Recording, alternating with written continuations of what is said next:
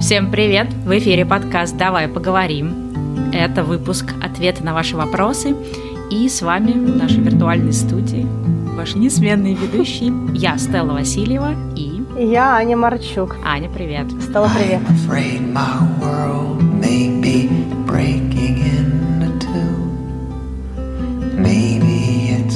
distance I feel growing between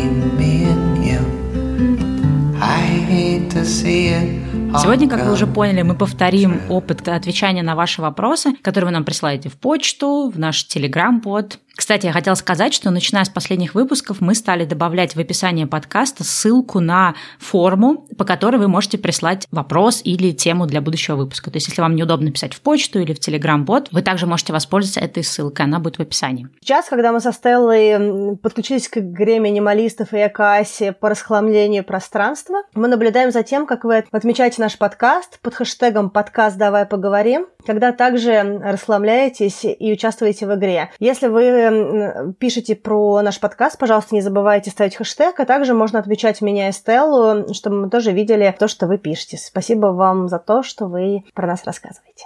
Ну да, хэштег можно ставить не только под игрой, а вообще, если вы, в принципе, рассказываете про наш подкаст, обязательно пишите хэштег подкаст «Давай поговорим». Ну что, давайте переходить к вопросам. У нас есть э, вопросы, которые уже давно ждут своей очереди с прошлого Q&A. Этот вопрос звучит следующим образом. Как пробовать новые профессии, не теряя работы? Аня, ты знаешь что-нибудь про это? Да, первое, что я хотела бы сказать здесь, нужно понять, а, что за работа, которую человек хочет делать, и, б, есть ли у человека какие-то знания в той потенциальной профессии, которой он хочет заниматься. Начну со второго пункта. Если у человека нет никаких знаний о той профессии, которой он хочет заниматься, но хотел бы этим увлечься, то первое, что нужно сделать, это пойти на какие-то курсы э, и поучиться той территории, которая ему кажется потенциально интересной. Почему это здорово? Во-первых, потому что можно максимально быстро получить знания, которые можно монетизировать. Хотя бы чуть-чуть хотя бы копеечно, что будет давать дополнительный задор для того, чтобы двигаться. Во-вторых, на этих курсах будут такие же, как вы, люди, и, соответственно, вы можете чуть больше узнать, что они сейчас на данный момент делают для того, чтобы зарабатывать деньги в этой среде. Допустим, когда я ходила на импровизацию, были ребята, которые работали ведущими, и между собой они тоже делились, как они получают эти гикс, откуда приходит работа. Соответственно, если у вас есть интерес, идите на курсы, общайтесь с людьми, и э, там можно будет найти какие-то дополнительные инструменты для того, чтобы впрыгнуть в работу. Да. Я, кстати, вспомнила, мы с тобой делали 20-й выпуск, он был э, про поиски себя, своего призвания, работы, мечты. Мне кажется, мы там тоже какие-то вещи рассказывали, да, как попробовать что-то, как э, присоединиться к профессии. Мне понравился твой комментарий про курсы, потому что я вспомнила такой момент, э, что когда вот я ходила на курсы писательского мастерства летом, да, этим, я помню, то ли на этих курсах, то ли на других, э, какой-то человек, пройдя курс, понял, что на самом деле он не хочет писать, и он не хочет этим заниматься. То есть это как бы не его тема. То есть курсы иногда помогают отсечь те профессии, которые тебе не нужны. И про то, что как, как, как отсечь то, что на самом деле может быть не твое, мы как раз говорили в этом 20-м, мне кажется, выпуске. Но если вернуться к вопросу, если человек уверен, что это та область, в которой он хочет развиваться, то самое простое – это пойти на бирже фриланса и начать брать какие-то маленькие проекты, маленькие задания. Здесь, конечно, надо понимать, что это будет не денежная история, и что на это придется тратить там свои вечера или свои какие-то выходные дни. Но это, во-первых, поможет э, немножко интегрироваться в эту работу, да, понять, из чего она состоит, составить какое-то свое портфолио, наработать свои какие-то навыки. То есть есть достаточно большое количество разных сайтов фриланса, и мы, наверное, приложим какие-то ссылки на них. Есть англоязычные сайты, есть русскоязычные, ну, то есть в зависимости от того, насколько вы свободно владеете языком. Если вы свободны, я бы советовала идти все таки на англоязычный, потому что там будет шире выбор предложений и оплата чуть-чуть повыше. Соответственно, на этом сайте вы просто просматриваете все возможные вакансии в вашей области, особенно, да, это касается всяких вот творческих профессий, и вы находите что-то, где там требуются люди, например, с нулевыми знаниями или с какими-то слабыми знаниями, и подаетесь на эти вакансии, если вас в какой-то момент отбирают, вы начинаете, в общем-то, работать. Это не очень сложно делать, если у вас особенно есть уже какие-то навыки, и либо это какая-то такая профессия, ну, понятная, например, программист, дизайнер, еще что-то. То есть это, мне кажется, самый простой вариант. Второй вариант, э, опять же, все зависит, конечно, если вы, например, очень супер заняты на работе, возможно, у вас второй вариант не получится, это пойти, так скажем, стажером, да, то есть либо, если у вас, например, есть свободное время, или вы там как-то работаете, не знаю, там, part-time, или у вас есть какие-то свободные дни, то пойти куда-то стажером, либо, например, проситься ассистентом к человеку, который в той вот профессии новой, да, которую вы хотите осваивать. И даже не обязательно обязательно, чтобы это была на первое время какая-то оплачиваемая стажировка или оплачиваемое ассистентство, да, то есть вам важно просто немножко интегрироваться в эту сферу, поработать, посмотреть. Я хочу сказать, что вы уже знаете, что я люблю кофе, и мы даже делали со Стеллой целый выпуск про кофе. У меня тоже есть запрос на то, что я хотела бы определенные вещи делать в будущем с кофе. Соответственно, то, что я сделала, я нашла человека, своего рода ментора, который управляющий одной из кофеин в Москве. Я к нему ходила на разные кофейные лекции летом, и я к нему подошла в какой-то момент в кофейне и спросила, нужен ли ему помощник, может ли он меня обучить, рассказала про себя, про свои задачи. Мы с ним договорились на условный бартер, что я ему помогаю в том вопросе, в котором ему нужно, а он меня обучает всему, что связано с управлением кофейней, варкой кофе и прочее. У нас э, такой формат взаимодействия, что я прихожу к нему в кофейню, у меня это занимает около 6 часов в неделю. Мы договорились на то время, которое мне удобно, и он мне все рассказывает. Он меня обучает, показывает, как работать с кофемашиной, как что заваривать. Все, что я хотела бы знать про кофе на данный момент, он мне рассказывает, помогает и обучает. У меня это занимает минимум времени, это позволяет мне делать другие вещи, важные для меня. Я чувствую, что я сильно прокачиваюсь даже от этих шести часов. Это либо та стажировка, про которую говорит Стелла. В принципе, даже стажировку можно найти очень легко, просто про себя написав. Либо на биржах труда, либо даже на каких-то очень простых площадках, типа Юду, к примеру, готов быть помощником или ассистентом в такой-то профессии. Я тот-то, тот-то. Почему вам стоит меня взять? Потому что я тот-то, тот-то. И под э, второй частью нужно написать ваши какие-то личностные качества и почему вам действительно интересна эта область. Потому что люди иногда ищут помощника и не всегда готовы даже платить этому человеку, либо готовы платить очень мало денег, но им нужно, чтобы им им помогали, а вам нужно, чтобы был человек, который вам рассказывал и объяснял, как строится этот бизнес. Поэтому платная или бесплатная стажировка, поиск ментора – это хороший инструмент для того, чтобы попробовать новую профессию. Да, да, это, кстати, очень классный совет, потому что, мне кажется, надо прям искать людей, которые вам интересны в этой области, да, в которой вы хотите, и писать, прям напрямую писать этим людям, что я такой-то, такой-то, я могу то-то, то-то, возьмите меня. И тут есть такой пример вот из там, мира блогинга и прочего. Я часто сталкивалась, да, что вот ребята рассказывали, что, например, вот они ведут канал на YouTube, и им в какой-то момент написал какой-то человек, который занимается, условно говоря, там, дизайном или, там, не знаю, монтажом видео, и говорил, давай я там за тебя сделаю тебе видео. И получалось, что вначале он делал это видео просто бесплатно, да, потому что ему хотелось э, попробовать себя, хотелось поработать с каким-то блогером, для которого он может монтировать видео, а потом все это выросло уже в какую-то более рабочую историю, когда тот блог вырос и появились возможности платить. Здесь просто, мне кажется, важно разделить, что это не всегда про деньги будет, да, вот этот первоначальный этап, этап перехода. Тут важно понимать, конечно, если задача и деньги заработать, и новую профессию попробовать, так, конечно, не бывает. Стелла, Стелла, Стелла, у меня есть минутка рекламы. Давай. Кстати говоря, раз ты затронула тему того, что блогерам пишут дизайнеры и прочие творческие люди и предлагают что-то сделать, ребята, нам нужно сделать фичер для меня и Стеллы про наши подкасты, и мы в поисках дизайнера, который в нашей стилистике может нам отрисовать супер простой дизайн. Если кто-то хочет нам помочь, пожалуйста, нам напишите, мы про вас расскажем, а вы нам поможете с вечером. Да, а еще если кто-то хочет развиваться в профессии монтажера аудио, мы готовы обучить вас этому, и вы, соответственно, получите много знаний от нас, а мы от вас получим помощь в монтаже наших эпизодов, и, соответственно, эти знания вы сможете потом дальше где-то применять. Тоже такой вариант существует, в. Пам-парам-пам. Да.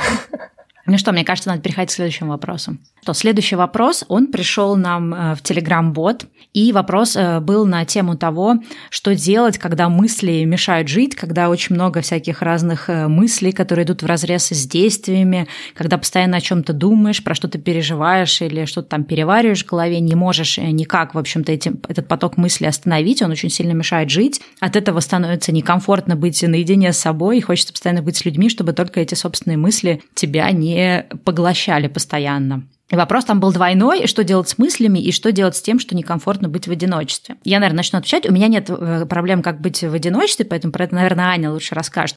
Но у меня раньше очень сильная была проблема того, что в какой-то момент мои мысли начинали просто буквально поглощать мой мозг, и я не могла ни о чем думать. Две вещи, которые мне, наверное, помогали. Первая вещь – это медитация, то есть, как это сейчас не звучит, наверное, как какой-то супер банальный совет, но медитация действительно помогает. Причем не надо там какую-то делать сложную, хитрую медитацию на час или полтора. Можно взять любое приложение или какой-то сайт, есть на русском сайт медитации РФ или что-то вроде того. Есть всякие приложения типа Budify, Calm, Insight Timer, Headspace, где ты садишься, выбираешь какое-то время, там есть и на минуту, и на две, и на три, и на пять, и вот буквально пять минут слушаешь, что тебе говорят, там, не знаю, фокусируешься на дыхании или еще на чем-то. Как это вообще работает с точки зрения науки и с точки зрения доказанной, не знаю, чего. Когда вот эти вот мысли начинают нас поглощать, в этот момент у нас может учащаться сердцебиение, наше дыхание сбивается. Когда ты медитируешь, ты э, успокаиваешь дыхание, то есть ты замедляешь дыхание, за ним замедляется все в организме, и это действительно помогает немножко нам успокоиться. А с точки зрения мыслей есть разные участки мозга. Есть, например, участок мозга, который отвечает как раз за панику, и в тот момент, когда мы включаем какие-то, например, когнитивные функции, то есть выполняем какие-то конкретные задания, перенастраиваем мозг, мы, получается, включаем другую часть мозга и, и таким образом подавляем ту часть, которая за панику. То есть, в общем, я сейчас плохо это все объяснила, но это действительно доказано, что медитация помогает, когда такое супер тревожное состояние. Второй вариант, да, что еще помогает, мне кажется, помогают всякие методы когнитивно-бихевиоральной терапии. Можно про это тоже почитать, там в интернете найти. То есть есть всякие методики, которые э, помогают немножко перенастроить ход мысли. Например, у меня часто бывает такое, что если я придумаю плохой результат, например, я жду ответа от клиента, клиент не отвечает, и я начинаю думать, наверное, ему не понравился результат, наверное, я что-то сделала не так. Э, эти мысли мне тоже бывает сложно остановить, и, соответственно, в таких случаях помогает, например, дневник э, плохих прогнозов, то есть когда ты просто все свои какие-то параноидальные мысли записываешь, а потом через неделю возвращаешься и смотришь, случилось ли это. И оказывается, что там 90% случаев то, что тебе казалось, что что-то идет не так, или что-то обязательно случится плохо, или что это будет там самая большая какая-то драма и самая большая проблема твоей жизни, через неделю оказывается, что это какая-то сущая ерунда, или вообще ничего такого и не произошло. Да. То есть это помогает тебе, самому себе показать, что эта паранойя бесполезна, и когда твой мозг видит, что каждый раз эта паранойя бесполезна, он почему-то научается меньше параноить. Ну, две вот таких вот техники я знаю, и последнее, что скажу, если прям совсем плохо, то есть это прям совсем мешает тебе жить, то я бы на самом деле обратилась бы к терапевту. Да. Я, кстати, хотела в след твоим рекомендациям посоветовать книжку. Книжка Дэвида Бернса называется «Feeling Good».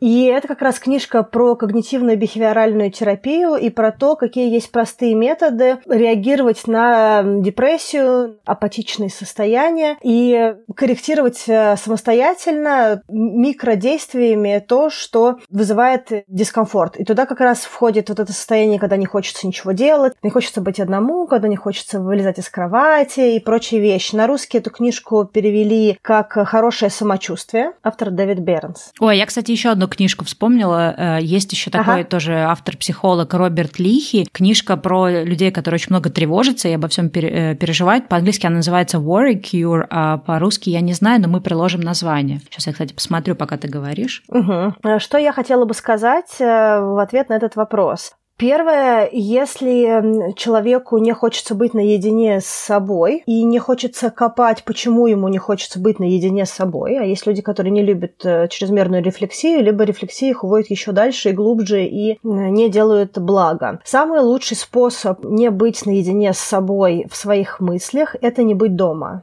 Это не значит, нужно быть с другими людьми, нужно приучать себя быть наедине с собой, одновременно не находясь в замкнутых пространствах, потому что самый лучший способ вы выйти из состояния нежелания быть наедине с собой, это быть в движении. Это может быть э, бег, это может быть э, быстрая прогулка, э, это может быть список дел, которые человек для себя выбирает. Нужно переключаться. То есть есть какая-то причина, почему не хочется что-то, то, что на английском называется face something, да, когда есть какая-то, скорее всего, вещь, которую вы не готовы либо в себе принять, либо решить, либо есть какая-то ситуация, по которой нужно решение, а вы не хотите этого, поэтому у вас есть потребность быть в окружении других людей, чтобы как-то переключиться. Но самый лучший способ – это задать темп себе себе, быть в движении, делать дела, и, возможно, если вы войдете в какой-то ритм, та проблема, которая заставляет вас э, не хотеть быть наедине с собой, она сама по себе решится, либо вы будете более готовы для того, чтобы ее решать. Второй момент – это вопрос эм, десинхронизации мыслей и действий. Это звучит как какие-то ситуации апатии, потому как нам задали вопрос. Что бы я хотела тут сказать? Что иногда бывает, что многие вещи не получаются, и это вызывает апатию. Для того, чтобы решить это, можно было бы сделать следующее. Написать на бумажке список дел, э, начиная от супермикроскопических с гарантированным результатом, и начать делать что-то. Фактически серии взять книжку с дивана и поставить ее на полку. Сделали, сделали, галочка. Что это дает? Это дает сигнал мозгу, что вы достигаете, что у вас есть дела, и вы их делаете. Чем проще дело, тем лучше, с него нужно начать. Чем больше удовольствия доставляет дело, тем лучше. Соответственно, выбираете либо по одной, либо по другой шкале, расставляете эти свои дела. Вы можете просто их написать общим списком, а потом идти по списку и смотреть, что из этого вы готовы сделать. И туда можно замиксовать супер простые э, дела, типа того, про которые я сказала, и дела побольше, которые нужно сделать. Скорее всего, э, как только мозг почувствует, что есть э, успех в достижении,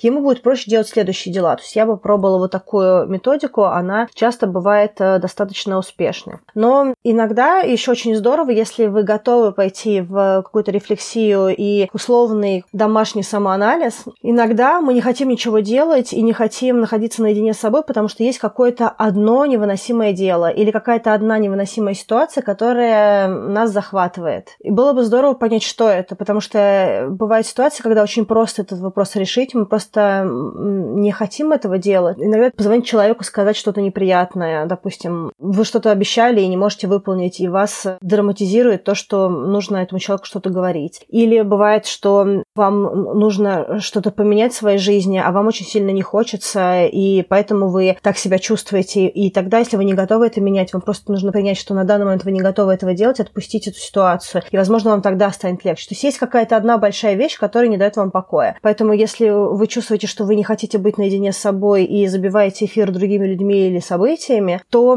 попробуйте найти минутку для того, чтобы подумать, э, что это за одно дело, которое так вас выключает. Иногда это работа невыносимая, которую нужно поменять. Иногда это отношения, которые очень сильно тяготят. Или какая-то другая вещь. И просто нужно хотя бы понять, что это. Вы, может, не готовы решать это сейчас, но вы должны об этом знать, что это за вещь, которая вас вводит в такое состояние. Да, так, давай переходить к следующему вопросу. Был такой интересный вопрос про книги. Нам сделали комплимент, что мы читаем очень много книг, и что мы интересно про это рассказываем, что человек, который слушает э, про какие-то книги, которые он уже раньше читал, понял, что он даже забыл, о чем эти книги были, и ему было прикольно послушать нашу версию. В связи с чем был вопрос. Расскажите, как устроен ваш процесс работы с книгами. Расскажите про то, как вы их выбираете, как э, вы применяете эти идеи в жизни и так далее. Хочешь начать? Давай, да, хорошо. Первое, я выбираю по темам, которые меня волнуют. Если какая-то тема мне нужна прямо сейчас, я узнала про какую-то новую книжку, я могу начать ее читать. Если книжка мне кажется интересной, но я не готова сейчас ее читать, я добавляю ее в Goodreads, в раздел Want to Read. Ну, хочу почитать эту книжку, но на данный момент не готова ее читать. Это первое. Э, иногда я смотрю книжки по запросу. То есть, допустим, есть какой-то вопрос, я смотрю на эту тему, какие книжки были опубликованы и какие-то отзывы на эти книжки. Иногда спрашиваю своих книжных друзей, которые тоже много читают, типа Стеллы. Она может сказать, о, как раз я недавно прочитала такую-то книжку на эту тему, и вот сейчас тебе тоже посоветую, и я записываю. Иногда я так много записываю, что Стелла говорит, что она не будет мне рассказывать книжки, потому что мне сейчас не нужно. Это то, как проходит у меня процесс поиска книг. Также есть несколько телеграм-каналов, э, которые освещают книги с короткими рецензиями. И э, я могу раз в X времени, допустим, раз в несколько месяцев зайти и просто пролистать все, что они написали за последнее время. Если какая-то книжка привлекла мое внимание, я также могу ее добавить в Goodreads Want to Read. Это с точки зрения поиска материала. Слушай, ну у меня, кстати, похожий на тебя вариант. Я тоже, если узнаю про какие-то книги, обязательно куда-то их добавляю. Вообще, прям уже много лет я практикую такой занудный метод, что если я про что-то услышала, какой-нибудь там канал, э, подкаст, еще что-то, то я заношу. У меня даже было одно время такое, что у меня было приложение мобильное, ну, которое типа to-do лист, специально для всяких информационных вещей. Там было разбито по списку. У меня был список что-то интересное поресечить, э, интересный YouTube-канал, интересный подкаст, интересные книги, интересные там фильмы. Я прям вот все, если мне кто-то сказал про фильм, книгу или что-то, я туда это заносила. В какой-то момент я, правда, поняла, что у меня просто гигантский этот список этих книг, и я уже просто читаю их не потому, что мне все еще интересно, а потому что мне хочется поставить галочку, что я это прочитала. Поэтому мне кажется, когда нас спрашивают про книги, у нас, мне кажется, не очень здоровое отношение к книгам. Мы прям очень много всего стараемся читать, в том числе, мне кажется, в рамках какого-то фома, когда ты не можешь не прочитать что-то, про что ты сто раз услышал, даже если тебе эта тема сейчас неинтересна, все равно хочется прочитать, чтобы как-то закрыть для себя, да, закрыть этот кишталь. Да, я, правда, брала столько курсов на последние два с половиной месяца, что у меня просто нет времени читать, потому что я бесконечно делаю какие-то домашние задания и прочее.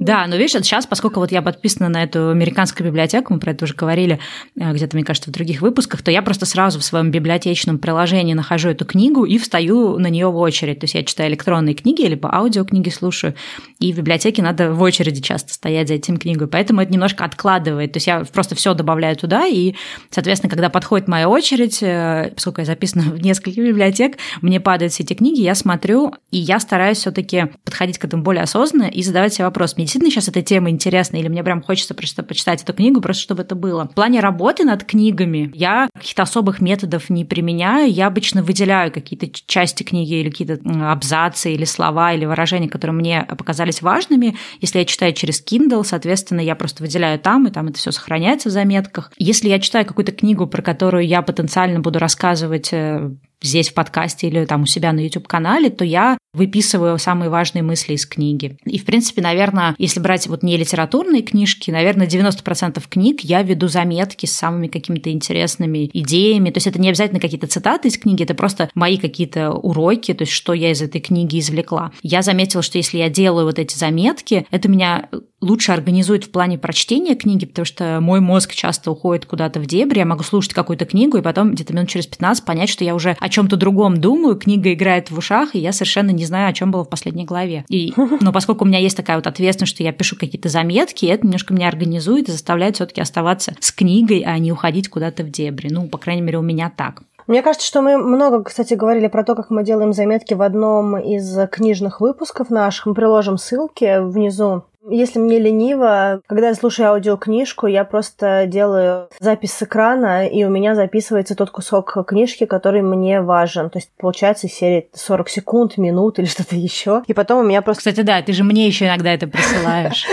И у меня просто потом есть папочка на жестком диске на внешнем со всеми вот этими видео отрезками книг, которые мне понравились. Это если это аудиокнижка. Если это обычная книжка, то я могу сделать э, фотографию, если это бумажная книжка, и у меня тогда есть картинки из книг, потому что иногда мне очень лениво выписывать. Если это электронная книжка на Kindle, то тоже фотографию, а если я читаю книжку в iPad, потому что у меня есть еще есть ряд книжек, которые в iPad, то я делаю принтскрин, и у меня тогда получается прям принтскрином. И в iPad и в Kindle есть возможность выделять строчки, что тоже очень удобно. То есть mm-hmm. я просто выделяю там основные строчки по мыслям, делаю фотографию или принтскрин и так сохраняю. Если я прям очень э, организована в прочтении какой-то книжки, я иногда в заметках пишу какие-то мысли, которые мне приходят в голову. В последнее время я делаю это сильно реже. Чаще всего, во-первых, я слушаю аудио, поэтому у меня в большинстве своем есть вот эти вот аудио слэш-видео отрезки из книг. Как-то так. Да. Ой, кстати, еще один момент э, короткий, который я не сказала про книги. Мне кажется, он очень важный. Я в последний, может быть, год э, стала практиковать такую вещь, как переслушивать или перечитывать те книги, которые я уже читала. Раньше я как-то относилась, знаешь, к этому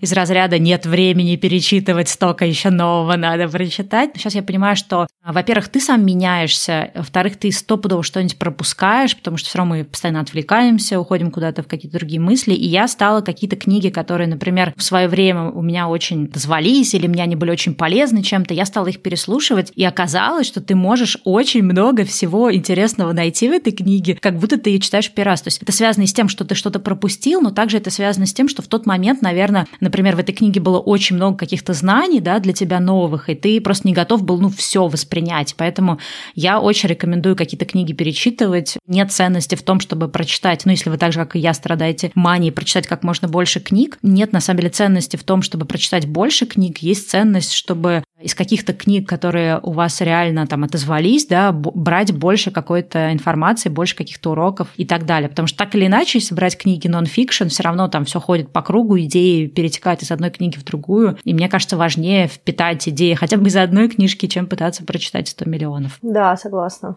Так, что следующий вопрос? Да, у нас еще такой вопрос. Написала девочка. Она родилась э, в очень такой консервативной традиционной семье, а у нее самой прогрессивное мировоззрение, и очень сложно наладить контакт с родителями, потому что родители больше хотят, чтобы она вышла замуж, родила детей. Она любопытная, амбициозная, ей было бы интересно посмотреть мир, пожить в каких-то других странах. И у нее внутренняя дилемма. С одной стороны, ей не хочется никого обидеть, а с другой стороны, ей бы хотелось каким-то образом построить диалог с родителями, с родственниками так, чтобы она могла принимать собственные решения и делать то, что у нее отзывается. Вот такой вот вопрос. Да, вопрос непростой. Я, кстати, знаешь, когда э, слушала вот эту всю тему, ну и читала тоже этот вопрос, вспомнила про э, выпуск, который я делала для своего подкаста «Время перемен». Это был, не помню, какой там выпуск, но поскольку их немного, вы найдете. Он называется «Бонусный выпуск с родителями». В подкасте я как раз говорила о том, что как сложно иногда бывает до родителей донести то, что ты хочешь какую-то другую жизнь вести, или что ты хочешь, например, бросить работу и куда-то там уехать. И э, мне тогда прислали очень много тоже вопросов и каких-то комментариев на эту тему. Я сделала выпуск, где я зачитывала истории ребят, и там вот как раз была одна история про девочку, которая буквально от родителей сбежала в Италию просто потому, что она понимала, что она останется в России, то она будет очень сильным под давлением родителей, и э, сбежать вот в другую страну это было единственным выходом. Почему она выбрала именно Италию? Она учила итальянский язык, и она была филологом, лингвистом по итальянскому. Поэтому для родителей она эту идею переезда в Италию продала как э, то, что она уедет на год поучиться, да, получить какую-то дополнительную квалификацию по своей специальности, а потом вернется. Но она никогда не вернулась, и с этим тоже был определенный конфликт с родителями, потом как-то более-менее все, конечно, устаканилось. Во-первых, я очень советую тем, кто тоже сталкивается с разными непониманиями и сложностями с родителями, послушать этот эпизод. Приложим тоже ссылку в описании. Мне кажется, очень важно понимать, что с этим проблемами тоже сталкиваются другие люди, и очень важно об этих вещах говорить, потому что, например, вот эта конкретная история, да, про эту девочку, про Италию, я эту девочку виртуально знаю с университетских времен, но я, например, не знала, что у нее такие сложные отношения, потому что мы все скрываем то, что у нас происходит, да, потому что, ну, мы не хотим выносить какой-то ссор, не хотим выносить какие-то вещи. И очень здорово, что вот к нам пришел такой вопрос, то, что тема на самом деле важная. На нее, наверное, нет какого-то правильного, верного ответа. Я скажу, как я бы поступила в этой ситуации. Я бы постаралась уехать жить либо в другой город, либо в другую страну. К сожалению, находясь в той же стране или в том же городе, очень сложно не попадать под влияние родителей. И даже если это влияние не какое-то супер жесткое, просто там у родителей свой взгляд на то, что такое успешная жизнь у тебя свой, я понимаю, что тот факт, что я живу в другой стране даже от своих родителей, да, хотя они там не пытаются меня выдать замуж или еще что-то, но я имею в виду насильно, тот факт, что мы на расстоянии, это тоже немножко сменяет стресс, потому что они не варятся в каких-то деталях моей ежедневной жизни, я не варюсь с ними тоже на ежедневной основе. И когда мы общаемся, встречаемся, у нас просто есть желание пообщаться, потому что, да, мы там соскучились. Но все таки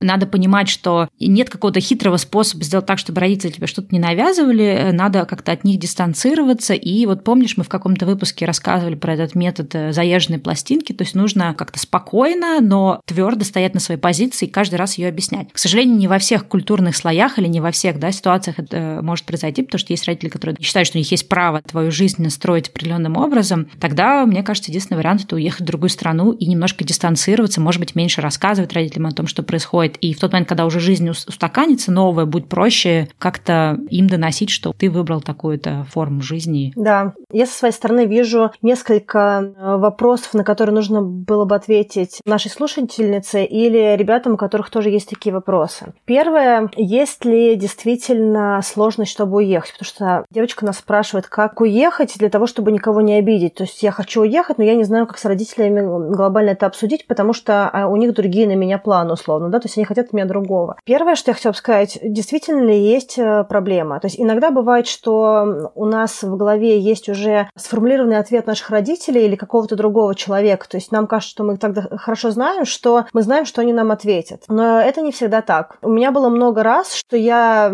считала, что если я сейчас скажу какому-то человеку такую-то информацию, то я получу такой-то ответ. И очень долго и сложно собиралась э, с этим вопросом. И в итоге, когда я сказала, оказалось, что у никого вообще нет никакой ни драмы, ни проблемы с моим решением. И это первая часть, о которой можно подумать, действительно ли есть сложность. Говорили ли вы уже с родителями о ваших потребностях, о ваших желаниях переехать или пожить в другой стране, или получить новые знания, или новый опыт, или что-то еще. Может быть, э, чтобы оставить себе место для маневры, не стоит сразу вываливать то, что вы хотели бы сделать. Можно прозондировать почву, позадавать соседние вопросы, понять, как реагируют э, те люди, с которыми вы хотели бы на какое-то время расстаться и уехать в другую страну. Если вы видите, что они глобально не видят никакой проблемы, то можно попробовать о себе тоже поговорить. Можно поговорить через призму того, что у вас есть подружка или друг, который собирается сделать, что там вы думаете по этому поводу. И посмотреть на реакцию, да, как родители реагируют на этого человека, какие они дают комментарии. Комментарии тоже очень важно. Вы поймете, что их не устраивает, допустим, или что им кажется неверным в решении вашего друга или подруги. И можете э, поработать с этими возражениями, когда вам нужно будет что-то свое говорить, да, чтобы будете понимать, какие вещи вызывают реакцию ваших родителей, к примеру. Второй момент, если вы приняли решение, к примеру, уезжать, и вам нужно как-то об этом поговорить с родителем, особенно в юном возрасте, если кому-то 18, 19, 20, 25 лет, очень э, страшно и сложно это все э, прояснять, особенно если родители консервативные или жесткие, или то, что на английском называется opinionated, да, такие, у которых есть э, своя правда, и с этой правдой очень сложно вести диалог. Я бы подумала о том, как использовать их собственные убеждения вам на благо. Допустим, если вы знаете, что ваши родители считают, что очень здорово, чтобы у человека была какая-то ученая степень. Вы можете подумать, хотите ли вы поехать и получить новую ученую степень, к примеру, магистра или докторскую или еще что-то. И дальше вы можете прийти, к примеру, к папе или маме и сказать, вы знаете, о чем я думаю? Я думаю о том, что я созрела для того, чтобы получить ученую степень, я бы хотела бы поучиться в престижном университете в каком-то, или поехать в Англию, или еще куда-то. И дальше вы посмотрите, что они по этому поводу думают. Вы даже можете не сказать, что я хочу уехать или я готова уезжать, а вы можете это просто подать под призмой того, что вы обдумываете этот вариант.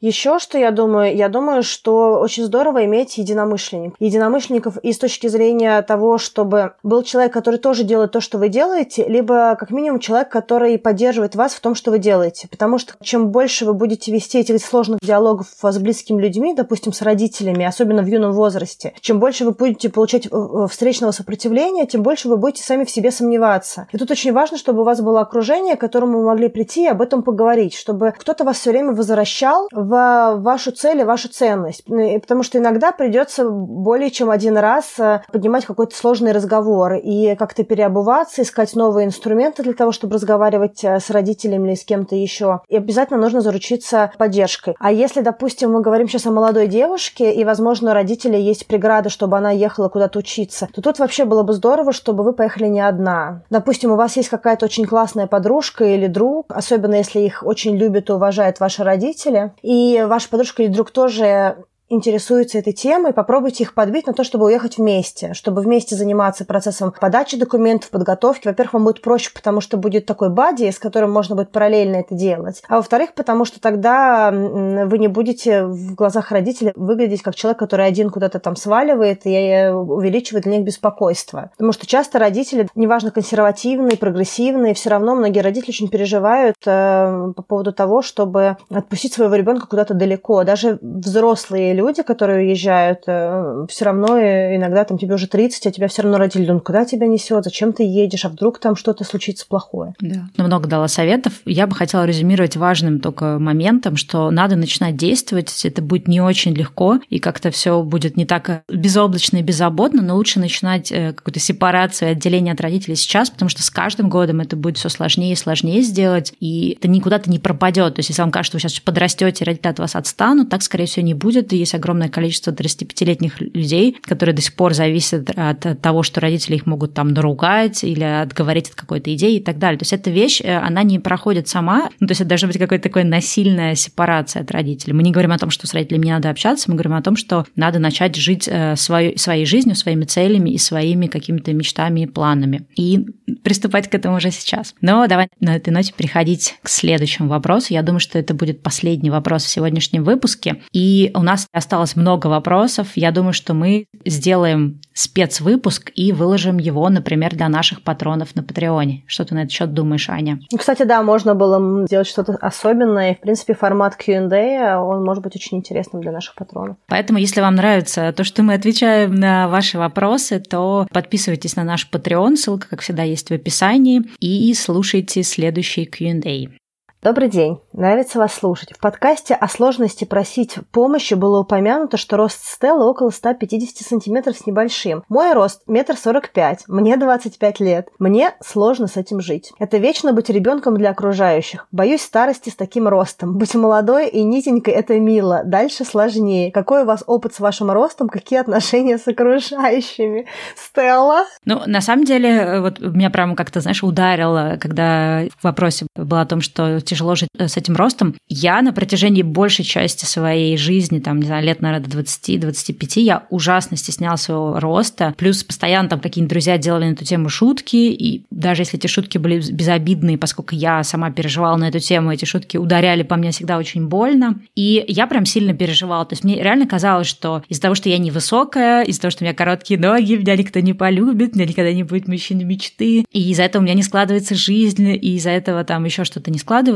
Но сейчас, в каком-то таком уже более позднем возрасте, в возрасте своих 38 лет, я могу сказать, что мне сейчас вообще все равно, какого я роста. Ну, то есть в какой-то момент вообще все это становится неважным. И опасение того, что в старости будет хуже, в старости хуже не будет. Во-первых, есть такое дебильное, конечно, выражение, но тем не менее, моя мама часто его употребляет, потому что моя мама тоже не очень высокая, она чуть выше меня, конечно, но тоже не супер. Она говорит, сзади пионерка, спереди пенсионерка. Что-то такое. Боже мой, боже. Да, ну, короче, на самом деле, с возрастом это вообще все не очень плохо и не очень страшно, то, что вы невысокого роста. Но вернемся когда к текущему вашему времени. Естественно, я не смогу вас переубедить в том, что это все не важно, и вы зря, на самом деле, на эту тему паритесь. А, мне кажется, что это, ну, это сложно. Ну, надо, в общем, как-то поработать над тем, чтобы принимать себя, потому что это один из аспектов да, того, что мы в себе принимаем или не принимаем. Есть и другие вещи, да, кому-то не нравится голос, кому-то не нравится внешний вид, кому-то не нравится, что я слишком быстро и слишком медленно говорю, или я что-то делаю. Но надо понимать, что все люди разные, и ну, нет какого-то единого стандарта, к которому надо стремиться. Плюс это некая такая данность, которая дала тебе природа, и в этом тоже есть определенные свои плюсы. Потому что действительно невысокие девушки, они обычно выглядят более молодо, в более, например, взрослом возрасте. Так что радуйтесь этому, например. И самое важное, мне кажется, что надо понять, что то, чего вы достигаете в жизни, как к вам относятся ваши друзья, любят, не любят вас люди вокруг, совершенно не связано с вашей внешностью. Оно связано с, э, да, с какой-то харизмой, с, какой, с какой-то энергией, которая идет изнутри вас. И если эта энергия основывается на том, что я ненавижу свой возраст, я ненавижу свой внешний вид или свой рост, ну вот у меня, по крайней мере, да, была определенная ненависть к своему росту много лет, то это также передается с вашей энергией, и это то, что люди с вас считывают. Когда вы перестаете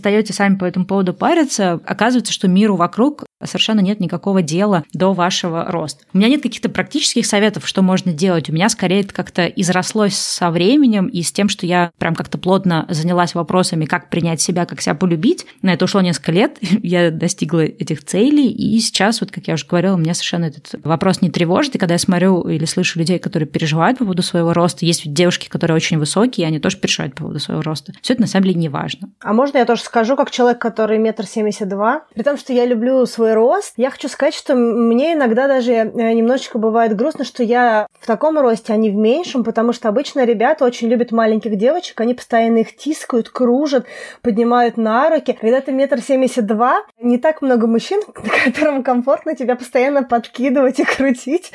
Для этого должен быть очень высокий мужчина, очень крепкий. Поэтому э, я хочу сказать, что есть преимущество во всех э, различиях, есть э, преимущество в том, что ты повыше и более длинноногие, стройные и прочее. Есть преимущество в том, что ты а, маленький, компактненький. Для девушек, мне кажется, вообще не должно быть проблемы быть э, небольшого роста, потому что многие ребята любят невысоких девушек, и у них, наоборот, есть какая-то а, а, отдельная такая вот мужская, отцовская, не знаю, забота и любовь к девочкам, которые поменьше. Поэтому просто нужно видеть плюсы в своем росте и в своей комплекции. И в этом тоже аспекте много всего хорошего. Я хочу сказать, что у меня есть подружки, которые сильно ниже меня. Меня вообще не парит, кто какого роста. То есть, ну, в обычном общении человеческом, мне кажется, вообще нет никакой проблемы, кто выше, кто ниже. Это же ты же общаешься не с биомассой, ты же общаешься с человеком. А ребята любят маленьких девочек, поэтому и тут, и тут вин-вин, мне кажется. Да, слушай, пока ты говорила, ко мне пришла еще одна мысль. Э, в каком-то выпуске, я уже не помню, в каком, мы обсуждали, да, как, например, на нас влияет э, какие-то моменты нашего взросления, нашего воспитания, что нам могут что-то рассказать такое, да, что мы какой-то в активной памяти не запомним, но это на нашем подсознании как-то отложится печатью и будет определять нашу жизнь. Не помнишь, в каком мы выпуске про это говорили? Про шейминг? Да, либо это было про шейминг, либо это было, может быть, про перфекционизм и критику, да, вот эти вот выпуски. Но мы приложим тоже описание. На самом деле советую их послушать, если вы не слушали, или переслушать. А, мы там говорили про такой момент, да, что там, где в детстве кто-то мог сказать, например, когда ты там ребенком пытался танцевать, типа, куда ты там корова танцевать не умеешь, и ты на всю жизнь перезахочешь э, танцевать. Может быть, в вашем прошлом детстве или где-то был какой-то момент такой, да, травматичный, когда какой-то человек э, внешний, да, там это может быть взрослый учитель, кто-то еще, да, как-то посмеялся над вашим э, ростом, или, например, он отпустил какой-то комментарий про то, что мало ел, не вырос, будешь дурачком, или ну что-то такое, что, видимо, как-то вас отложилось, и вам с тех пор кажется, что рост имеет значение. Ну, с этим тоже помогает поработать психологи, потому что, да, какие-то комплексы и неуверенности в себе, они могут идти вот из каких-то таких вот моментов, каких-то инцидентов, которые были из детства. Я не помню, например, в своей жизни какого-то конкретного момента, где мне кто-то что-то такое сказал, но такой способ излечения от этой проблемы тоже существует, да, покопаться в прошлом и вспомнить, в какой э, момент э, вот произошло то, что вам кто-то сказал. И сейчас, да, со своего уже более взрослого опыта, разбирая этот момент, ты просто поймешь, что, что либо этот взрослый был неправ, что он просто, ну, как-то не подумав, что-то сказал, или, может быть, он вообще ничего такого в виду не имел, а ты как-то запомнил это на всю оставшуюся жизнь. И сейчас проще понять, что это не так важно, и, соответственно... Но если вам э, реально что-то не нравится в своем росте, возьмите блокнотик и запишите, почему ваш рост классный. Прям все, что приходит в голову. Почему круто быть вашего роста. И, возможно, это тоже немножечко повлияет на ваше отношение, потому что сейчас вы видите намеренно только э, негативную сторону, а много плюсов тоже есть. Хочешь, я тебе расскажу про плюсы своего маленького роста? Хочу. Когда-то давно, когда я была студенткой, я жила в районе площади Мужества Лесной в Питере, и у нас был какой-то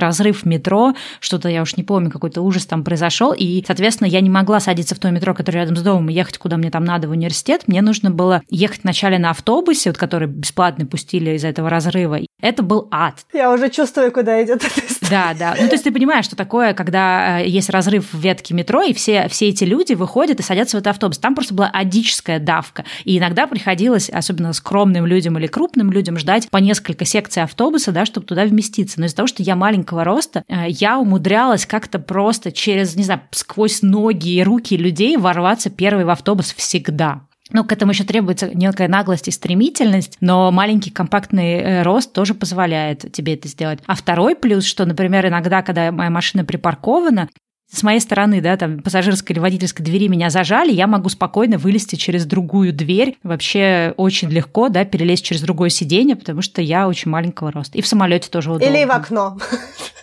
Кстати, да, или в окно. И в самолете я могу сидеть, э, скукожившись на сиденье, потому что я полностью в собранном состоянии помещаюсь на сиденье самолета. Блин, это офигенно. Я все время в такой позе пребываю, потому что я гибкая, я могу много разных поз принять в самолете. Но у тебя много биомассы. Это ужасный комментарий. Это прозвучало просто ужасно, Аня. Это окей. Я окей с этим. Но, но, но действительно, я иногда думаю, блин, почему а, я не могу быть, знаешь, как какая-то девочка, когда ты проходишь э, мимо за водой или зачем-то, ты смотришь, что какая-то девочка просто полностью поместилась э, с ногами на трех сиденьях, у нее ничего нигде не вылезает, или даже на двух сиденьях, сидит так комфортно, прям, знаешь, как э, с какого-то стокового имиджа, очень-очень красивого, знаешь, на каких-то фотобанках, ты думаешь, блин, я тоже так хочу, а я не помещаюсь, я все время, меня либо кто-то по ноге бьет, да. либо мне нужно как-то сильно ужаться и прочим. Поэтому, Слушай, ну да. поскольку у меня муж почти по два роста, он тоже каждый раз смотрит на меня с завистью, как я суперкомфортно могу летать на любые расстояния, потому что мне нормально, а он каждый раз не знает, куда деть свои длинные баскетбольные ноги, потому что они совершенно не помещаются, естественно, в эконом-классе. Так что да, на самом деле и плюсы есть, и не исключено, что если бы вы бы были бы высокого роста, ну или нормального роста, вы бы себе нашли какую-нибудь другую проблему, которая вам мешает жить. Поэтому попробуйте поработать над этой ситуации. Это не так просто, у меня это заняло несколько лет, но зато сейчас я полностью излечена от таких проблем, как забота о собственном росте. Есть другие более важные способы потревожиться за свою жизнь. Ну, не точнее, это шутка, они, не всегда важные, но всегда можно найти, короче, о чем потревожиться. Да, ну что, ну что, я думаю, на этом мы сегодняшний выпуск э, подзакроем. Спасибо, что вы присылаете нам наши вопросы. Спасибо тем, кто дотерпел, потому что какие-то вопросы мариновались довольно-таки давно, потому что сколько уже прошло времени с прошлого Q&A. Поэтому не забывайте что мы обязательно отвечаем на все вопросы. Мы обязательно сделаем следующий Q&A через пять выпусков. И если вы хотите получить больше ответов, то поддерживайте нас на Патреоне. Мы в ближайшие несколько недель выложим туда тоже выпуск. Может быть, даже, я думаю, мы переедем с, с, с Q&A на Patreon, потому что я не уверена, что всем слушателям нашего подкаста интересно это. Не знаю, как ты думаешь, Аня? Давай обсудим это с тобой, но идея, в принципе, неплохая. Ну и раз мы заговорили про Patreon, я бы хотела поблагодарить тех, кто на Патреоне дает нам больше 10 долларов в месяц. Это целых три человека. Это Евгения, Михаил и Розалия. Некоторые из этих ребят с нами уже очень давно, несколько прям месяцев. И это на самом деле очень круто, потому что это позволяет нам верить в то, что мы не зря делаем то, что мы делаем. Поэтому не забывайте, что поддерживать ваши любимые подкасты и ваших любимых блогеров на Патреоне это очень и очень важно, потому что мы с душой и силами вкладываемся в этот проект, и нам всегда приятно, когда вы нам отвечаете вот такой вот взаимностью. Да, ну что? До встречи в следующем выпуске. Да, пока-пока.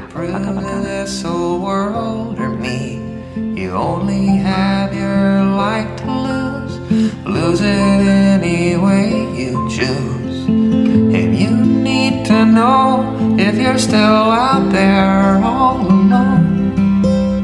You don't have to go.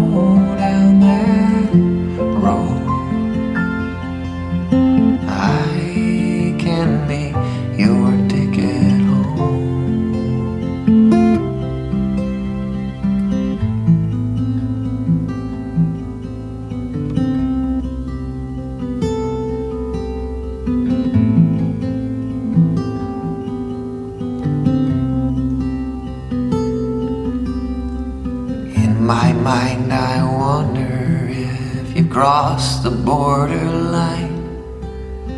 In my heart, I hope you'll follow yours. Watch out for a sign. You'll see it if you give it time.